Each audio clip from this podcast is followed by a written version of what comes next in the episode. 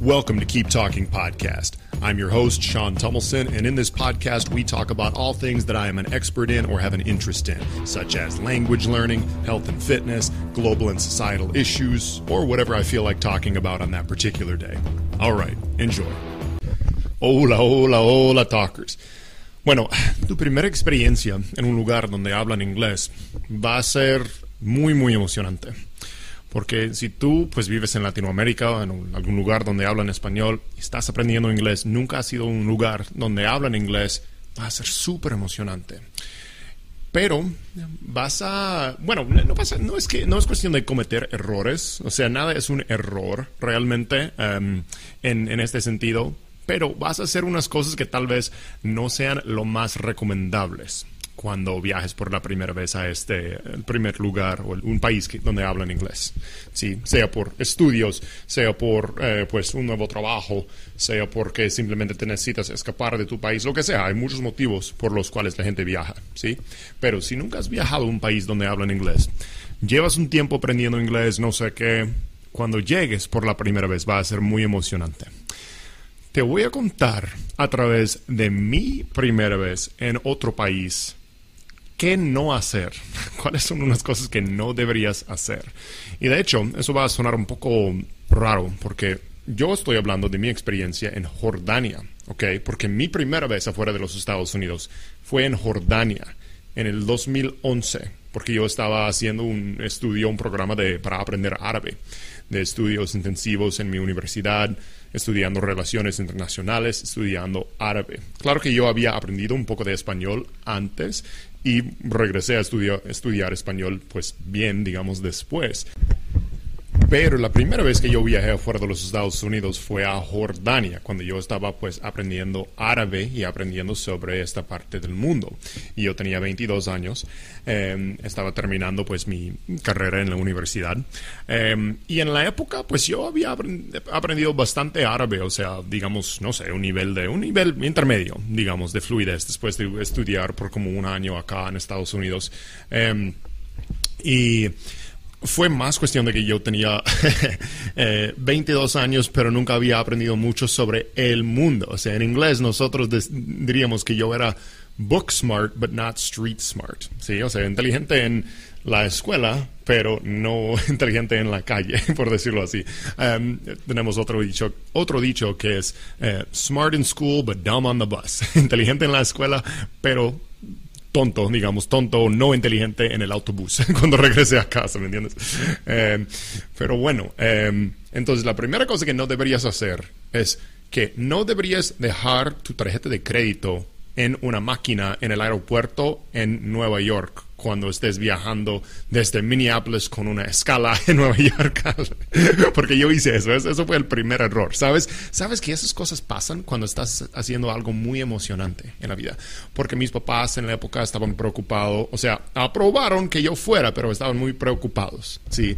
Eh, mi primera vez afuera del país, obviamente con un grupo, ¿sabes? Un grupo de americanos, incluyendo mi profesor, pues por eso yo fui a Jordania, porque yo tenía un profesor en mi universidad aquí en Estados Unidos, que era de Jordania, y cada verano él llevaba un grupo em, para hacer este programa, ¿sí? Entonces yo conocía pues mucha gente que iba, no estaba yendo solo, pero igual mis papás están preocupados, normal. Este niño de 22, 22 años, que no debería ser niño, pero es niño todavía, porque no ha hecho mucho afuera de, bueno, de casa de sus papás uh, en Estados Unidos uh, y nunca había viajado. Estaban preocupados por mí y yo quería mostrar que yo era capaz de hacer eso, ¿sabes?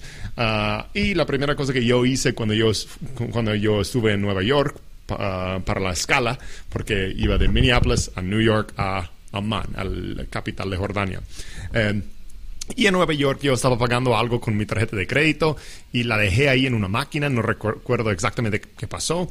Tenía como dos o tres tarjetas o algo conmigo y no sé qué. Y perdí el primero, perdí la primera en New York. y yo sabía qué hacer, o sea, no era tan tonto y niño que no sabía qué hacer. Yo llamé a la compañía inmediatamente después porque no tenía cómo recuperarlo. O sea, me, me di cuenta como una hora o dos horas después, justo antes de salir en el avión y me di cuenta y llamé a la compañía, pero la tarjeta ya estaba perdida. O sea, seguramente en un aeropuerto en Nueva York No sé, puede ser que alguien lo eh, lo entregó a algún lugar, pero sabes, estamos hablando sobre eh, el aeropuerto de JFK International Airport, allá en Nueva York. no, hay, no hay chance, hay millones de personas probablemente todos los días que pasan por allá y estamos hablando de Nueva York también, donde hay mucho bueno, se puede decir que hay mucho crimen y no sé qué, mi tarjeta de crédito no estuvo segura ya. Eh, entonces, no hagas esto, no hagas eso en tu primer viaje, no pierdas tu tarjeta de crédito antes de llegar al destino, ¿ok? Pero lo bueno es que eso no, no arruinó el viaje, yo fui, yo recuerdo que llegamos ahí en Amman, en el aeropuerto. Yo estaba muy emocionado. O sea, yo ya me había recuperado de perder mi tarjeta de crédito y ser tan tonto. Yo hablé con mis papás para decir, mamá, perdón, yo soy muy tonto, yo hice esto, pero bueno, yo voy, yo voy. Y dice, ay, Sean, pero yo fui. Llegué al aeropuerto en Amman y durante ese vuelo de unas 10 horas, no recuerdo tanto tiempo, pues yo me había recuperado el ánimo. Llegando a Amman, yo creo que había dormido un poco con mucha energía, ¿sabes? Incluso, incluso si no duermes nada, si estás en un vuelo de 8 o 10 horas para donde vas y no duermes nada, cuando llegues al destino tienes mucha energía. O sea, tal vez te, te dé como un crash, ¿sabes? Unas horas después o como la primera noche. Pero cuando tú llegues a un nuevo destino, especialmente si es tu primer lugar en otro país, uh, tú eh, te sientes emoción. No importa si no has dormido por tres días, estás emocionado, ¿sí? Entonces, en el aeropuerto, yo estaba tan emocionado para practicar mi árabe, para hablar árabe en la vida real. ¡Wow! ¡Qué emoción! ¿Sí? Entonces, mi idea era ir y hablar con todo el mundo yo recuerdo que yo fui para hablar con un muchacho que estaba trabajando en uno de esos, porque estamos esperando como que alguien nos, nos busque en el aeropuerto. yo fui para hablar con un muchacho en una de esas tienditas que tienen en el aeropuerto y me estaba mirando como, ¿por, ¿por qué me hablas? Porque yo literalmente fui para hablar con él simplemente para poder practicar mi árabe en la vida real. No hagas esto. No, o sea, sí es bueno usar tu idioma, sí tienes que tener la confianza para ir y hablar en diferentes lugares cuando estés en tu, nuevo país, porque el error que muchas personas cometen es que no tienen la confianza para hablar.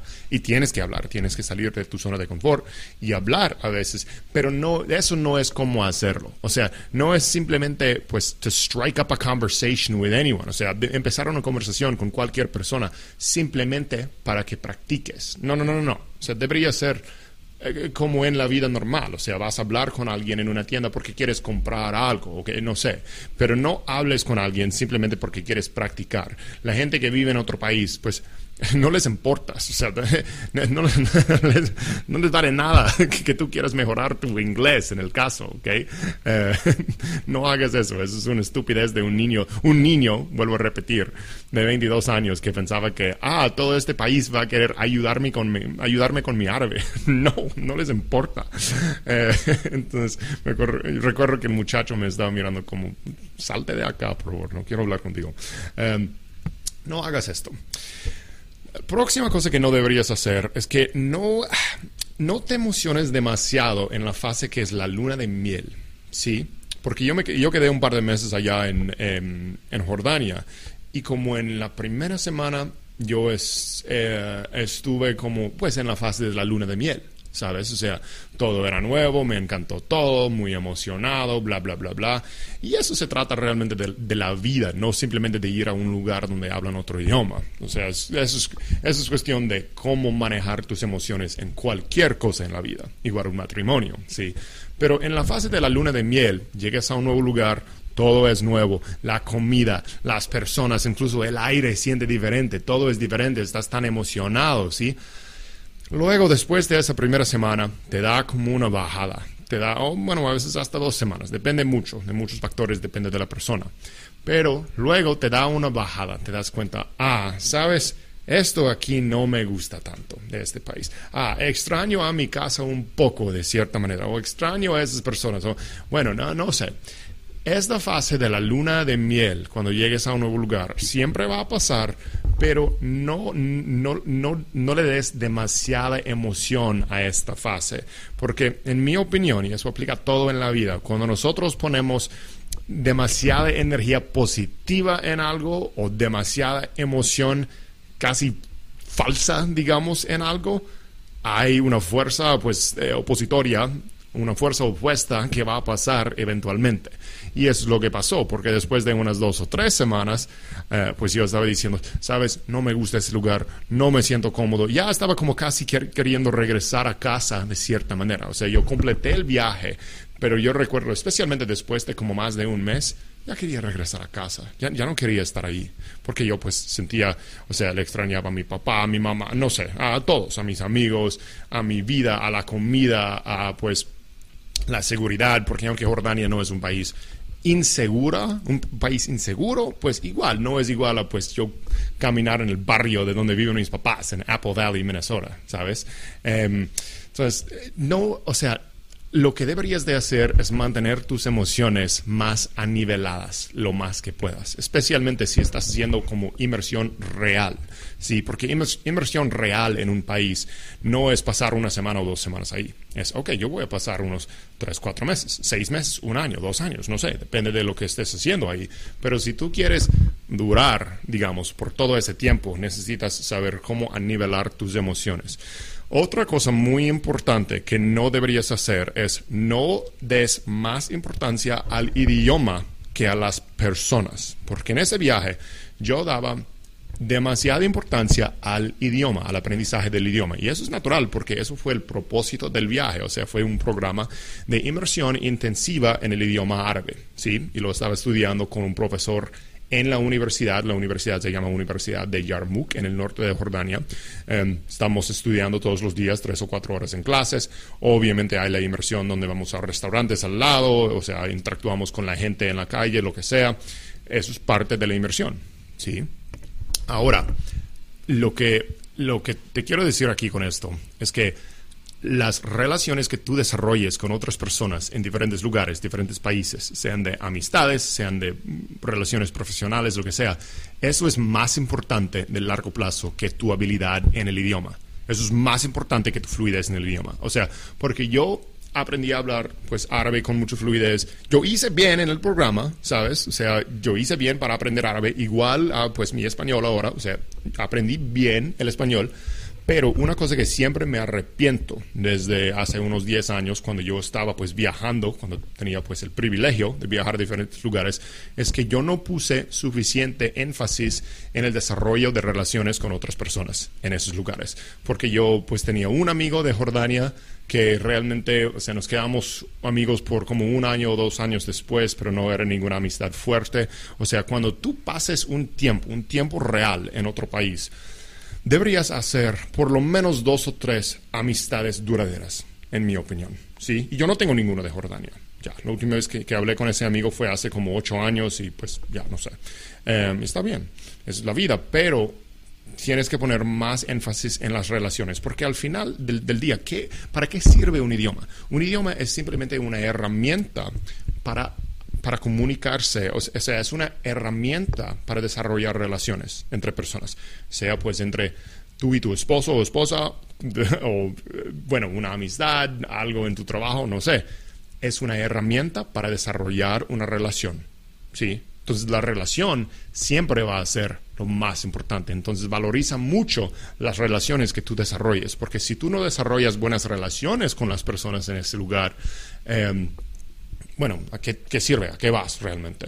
Eh, las relaciones con las otras personas son lo que te va a servir mucho en la vida. Y yo me arrepiento mucho de no haber desarrollado buenas relaciones con personas de Jordania. Igual, y, el, idioma, si, si, hablas bien el idioma, ayuda mucho en eso. Entonces, sí debería haber un enfoque en el idioma, pero no olvides, no te olvides de em, las otras personas, de las relaciones que desarrolles. ¿Sí?